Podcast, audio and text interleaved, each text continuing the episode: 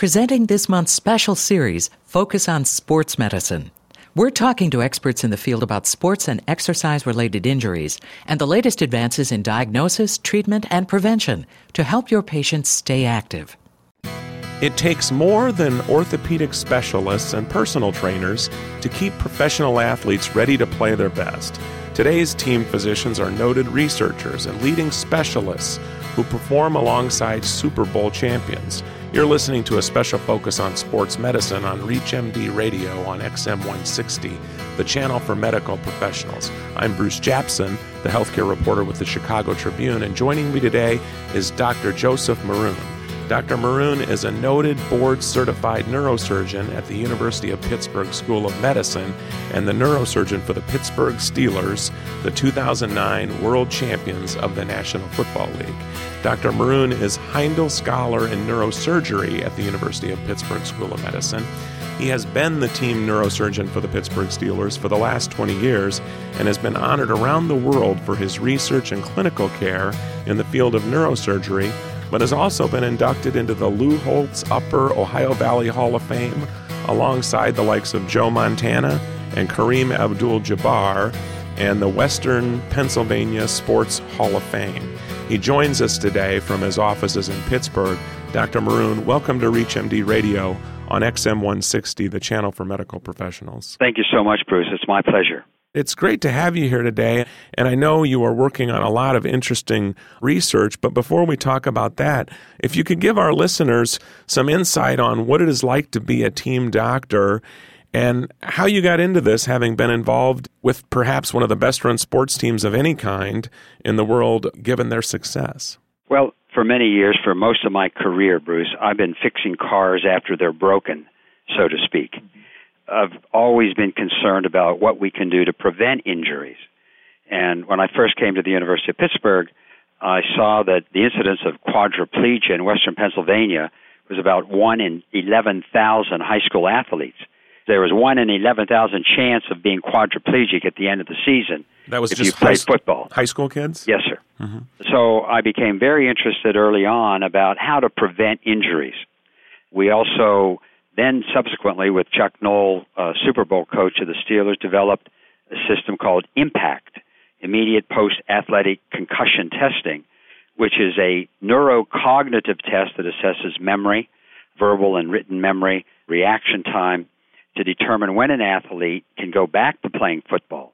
It's a test that we give to all players, all athletes, to baseline them, and then if they have a concussion, we test them again which gives us the best assessment of their brain function and whether or not they can return to football. It's the standard of care now in all major sports leagues and over 2,000 high schools and colleges. It should be in every high school and college in the country where contact sports are played.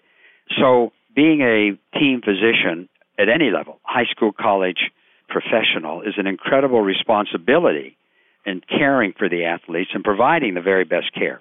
I was even sort of surprised when I first heard that, you know, the Steelers had a neurosurgeon. I mean, this is something that increasingly in a lot of sports, it's becoming more specialized. I mean, the athletes are, you know, some say they're bigger, they're stronger, they're faster than they used to be. I mean, is this something that goes on in other sports teams where they increasingly have more specialists involved? Well, I think particularly for football, where the NFL and every team, every high school and college team is very concerned about concussions and concussion management.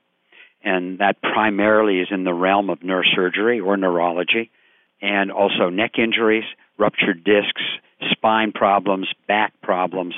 These all fall under the purview of neurosurgery. Very early on, working with the Steelers, we were able to develop, again, not only therapeutic strategies for the injuries that occur, but also working on prevention. So I think it's not the standard in the NFL. Neurosurgeons are associated with every team, but I become much, I think, probably more involved because of my interest in other areas. I've written a lot about preventive care, and you know, you talk about the medical home with healthcare reform and such. And uh, generally, males out there, such as you and I, although you're a physician, I'm sure you go to the doctor. How are these guys as patients? They want to see the doctor. Are they cognizant of no, the I, need? I'll tell you, there's in my period over 15 or 20 years dealing with the professional athletes, there's a huge change from when I first started, when doctors were anathema to now the league informs players about the area uh, what is a concussion, how do you deal with it, what are the consequences.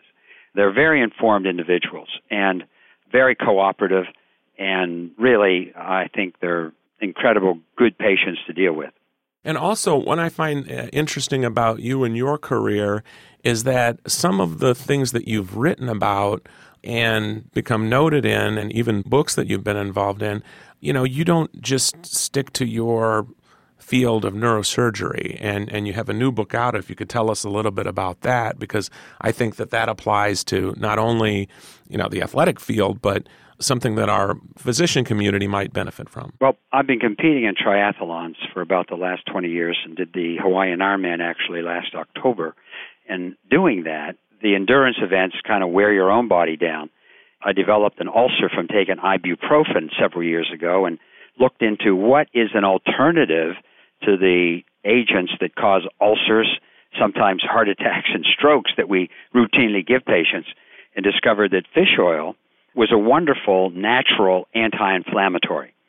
And I began working with a company called Nordic Naturals that has a very good product that is very good for inflammation. More recently, I authored a book entitled The Longevity Factor How Resveratrol and Red Wine Activate Genes for a Longer and Healthier Life. And in this, I go into great detail the new concepts of gene activation in a layman's terms using resveratrol, which is a natural product from grapes. David Sinclair from Harvard University was just featured on 60 Minutes talking about the anti inflammatory effect, the health effect, and how it actually may help increase longevity by reducing cancer, heart disease, maybe even Alzheimer's because of its anti inflammatory effect. All of those diseases are associated with inflammation as the common factor. So, if we can prevent inflammation through good nutrition, through exercise, through supplements such as omega 3 fatty acids or fish oil, possibly resveratrol, and reducing stress with spiritual, religious, meditative type practices, it gives us the optimum chance to live longer and healthier, which is what's described in the book, The Longevity Factor. Well, if you're just joining us, or even if you're new to our channel, you're listening to a special focus on sports medicine on ReachMD Radio on XM 160, the channel for medical professionals. I'm Bruce Japsen, your host, and I'm with the Chicago Tribune. And joining me today is Dr. Joseph Maroon, who is a noted uh, neurosurgeon at the University of Pittsburgh, but he's also the team physician for the Pittsburgh Steelers. And I want to ask you when you do your research and such, with the athletes, are there certain unique traits that are with them that also help in your care of other patients? Any research that you've done on professional athletes that have helped you in your practice for the greater good for our physician listeners out there? Absolutely. We first of all, they're tremendously motivated individuals and, and really don't want the downtime, and they're anxious to get back, which is great to deal with that kind of a patient. But also extremely health conscious, looking for the edge to be better, go faster, higher, longer, stronger.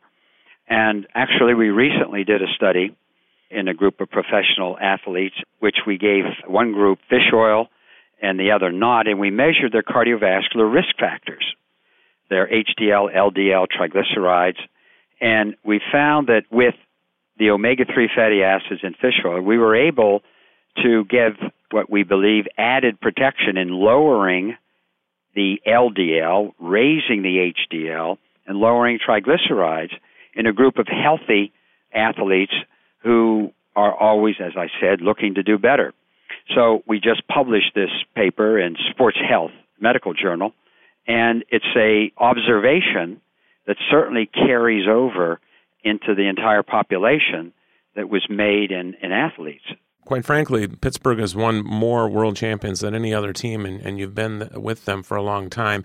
Have you done any long term studies relative to concussions or anything with athletes? Because, you know, sometimes you read where, you know, a certain athlete is you know, developed some brain or cognitive problems because they played sports so long. I mean, is that just sort of an outlier, or are there certain things that when these guys are playing so hard for so long because they make a lot of money that perhaps something happens to them down the road or do they generally maintain healthy lives? Bruce, we need to schedule another show for that. Okay. uh, but it's a terribly appropriate question. There's a tremendous amount of concern about a condition that may occur from multiple concussions, and that's why we've instituted the neurocognitive test in high schools and colleges of impact because if you go back too soon after suffering a concussion, there's an increased likelihood that you can suffer perhaps even more damage. And there's no concussion that's simple. We have at the University of Pittsburgh the largest concussion center in the United States, seeing over 1,000 athletes a year suffering from the residual of concussions. In other words, they didn't get better in a week or two days or five days. And you can have long term problems, unquestionably, in terms of memory, concentration, focus, etc. So, this whole area that you're mentioning is critical to address in an appropriate scientific fashion. And that's what we attempt to do with our neurocognitive test.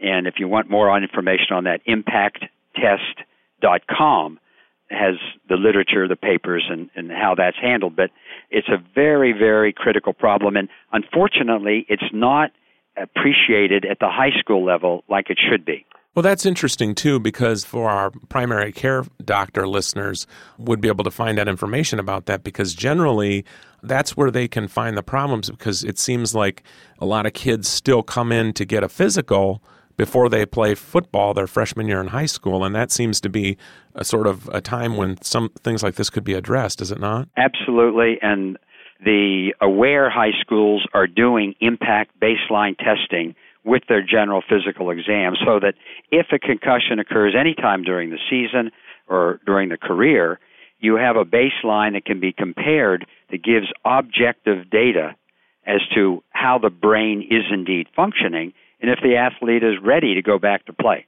And what would you tell these physicians out there, the primary care guys? Would you say that they should come back in again the following year, you know, be tested once a year just to be sure? We generally will test them every couple of years unless they have a concussion. If they have a concussion, they're tested within 24 to 48 hours.